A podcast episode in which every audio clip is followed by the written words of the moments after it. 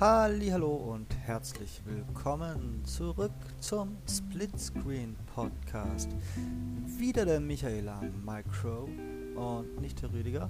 Und heute habe ich eine kleine Preview für euch. Und das ist von dem her ganz interessant, weil Previews zumindest vorläufig für diesen Podcast überhaupt nicht geplant waren. Aber es geht um einen Titel, wo ich finde, dass eine Preview dringend nötig ist, weil sie euch, euch Zuhörern auch wirklich einen Mehrwert bietet.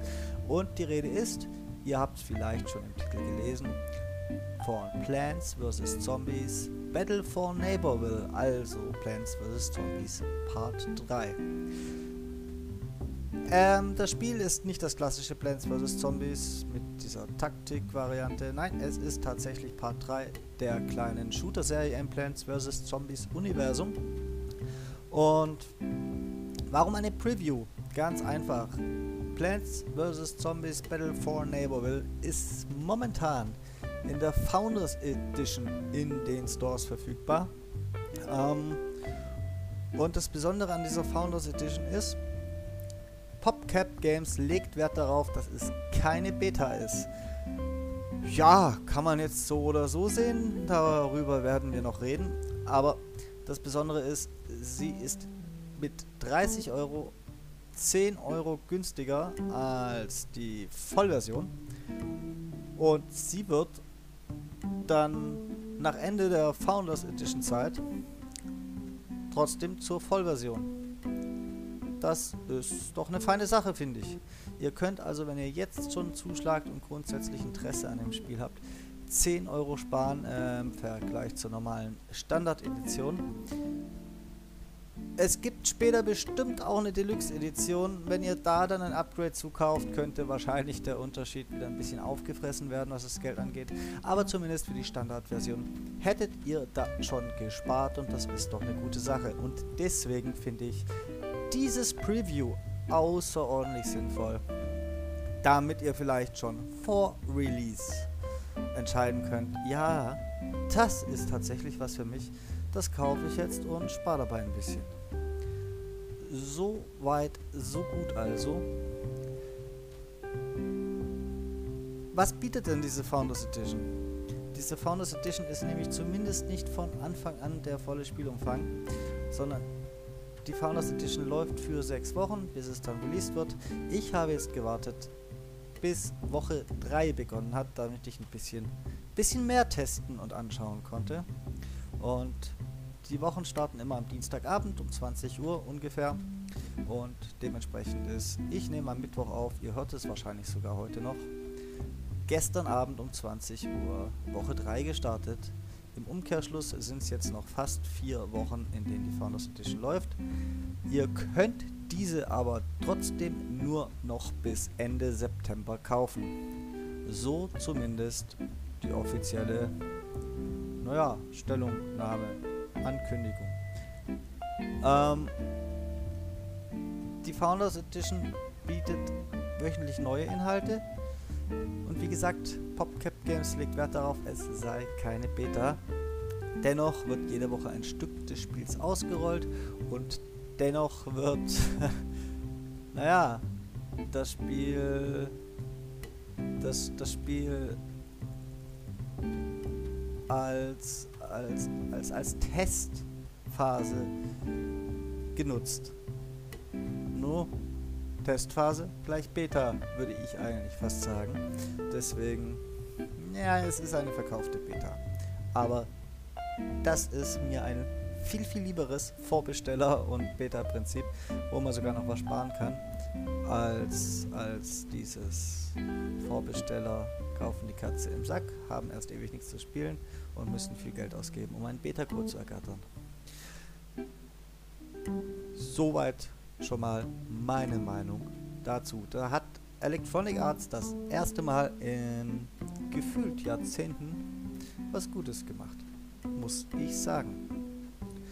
Apropos Electronic Arts, wenn ihr EA Access Abonnent seid, dann äh, zahlt ihr auch nur 26,99, weil 10% Rabatt und so.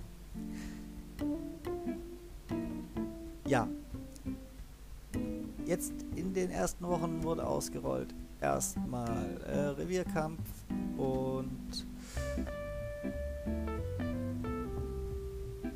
die Singleplayer-Mission, sage ich jetzt mal, für die Pflanzen.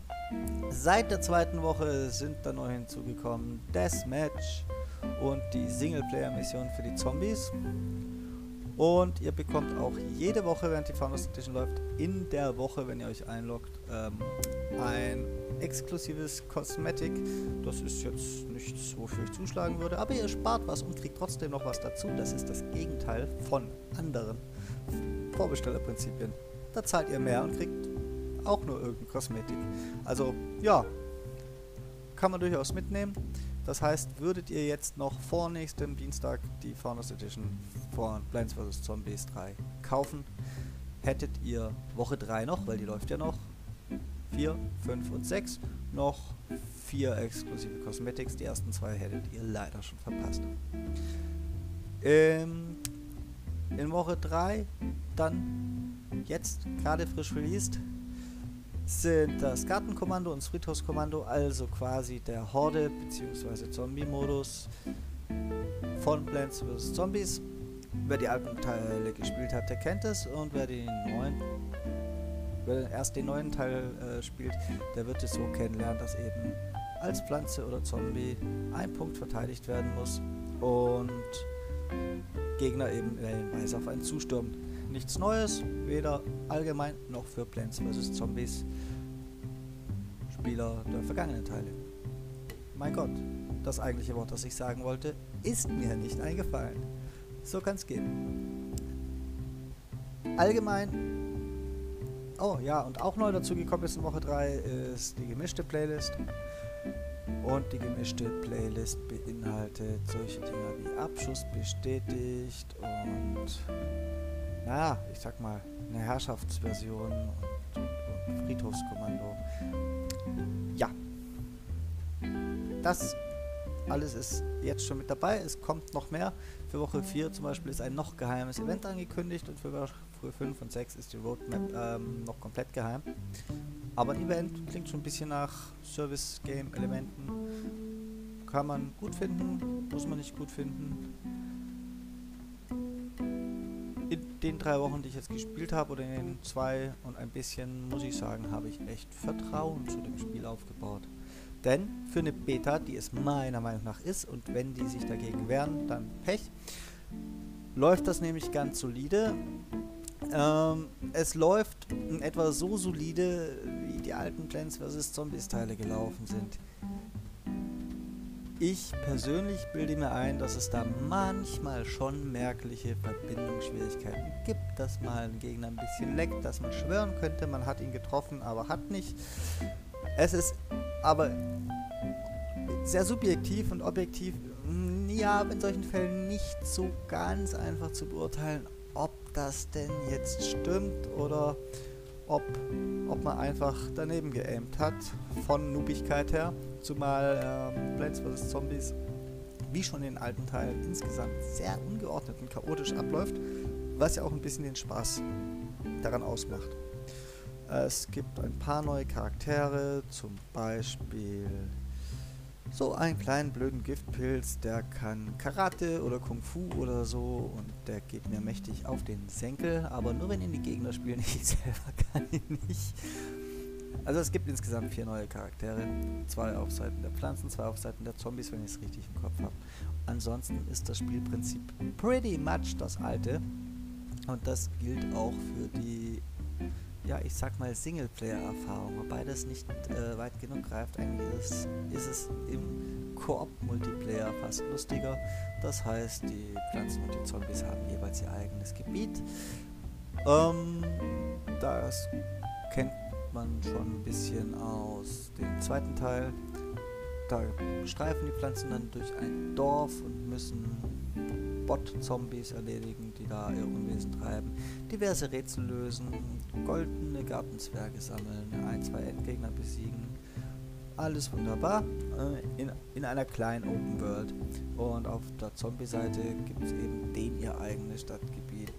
Und das gleiche Prinzip, nur halt als Zombie und äh, die Bot-Widersacher sind Pflanzen. Ist wirklich sehr schön gemacht. Die Rätsel äh, sind nicht zu schwer, sind abwechslungsreich. Nur eins, nämlich das letzte auf Pflanzenseite, also das letzte große bezogen auf die Gartenzwerge. Ich habe da noch ein bisschen was offen. Ich bin, glaube ich, auf Pflanzenseite so ungefähr bei 97% Accomplishment. Ähm, das letzte hat mich Nerven gekostet, ansonsten ist es abwechslungsreich, nicht zu schwer, genau richtig. Ist eine nette Koop-Erfahrung, ich hatte riesen Spaß und kann das daher empfehlen. Bei den Zombies bin ich nicht ganz so weit, aber so weit wie ich bin, ja, eigentlich gleiches Urteil.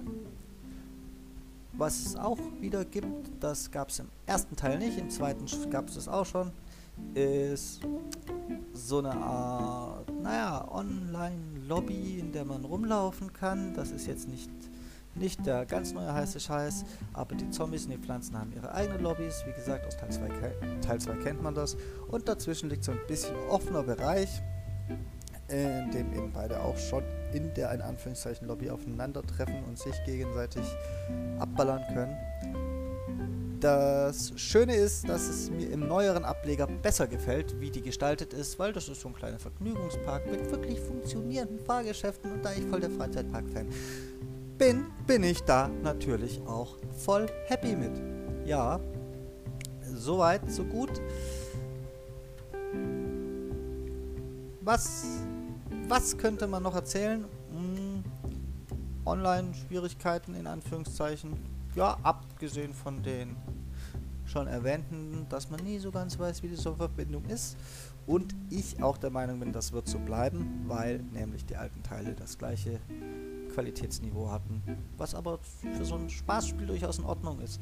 Also bei einem, bei einem Call of Duty oder Battlefield würde ich da jetzt schimpfen.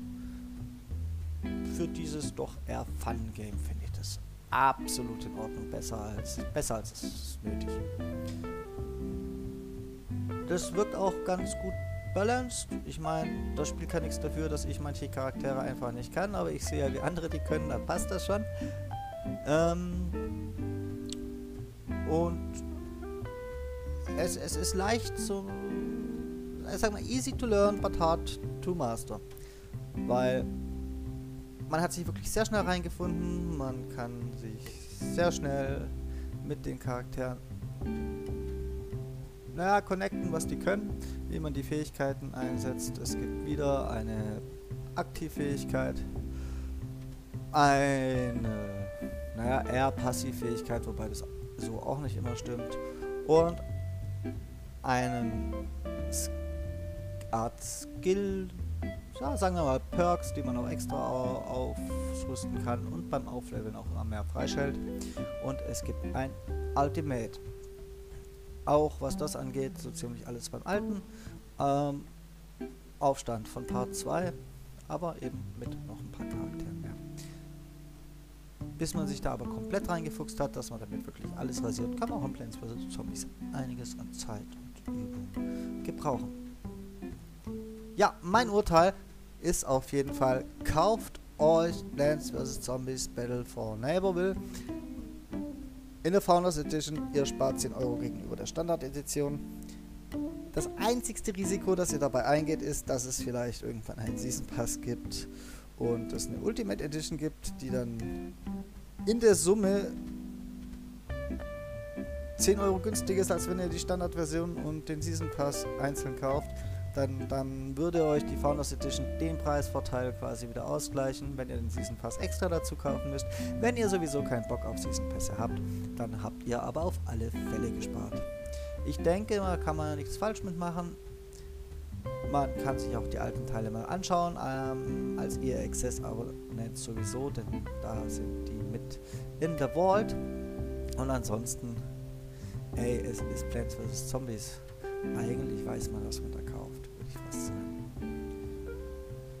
Ich habe mich sehr gut unterhalten gefühlt vom Spiel. Ich werde es auf jeden Fall weiter zocken. Das, das wird eins meiner Gamerscore 1000 äh, Projekte. Und ich hoffe, ihr habt euch gut unterhalten gefühlt von meiner kleinen Preview, von meiner Kaufempfehlung. Und lasst mich das wissen.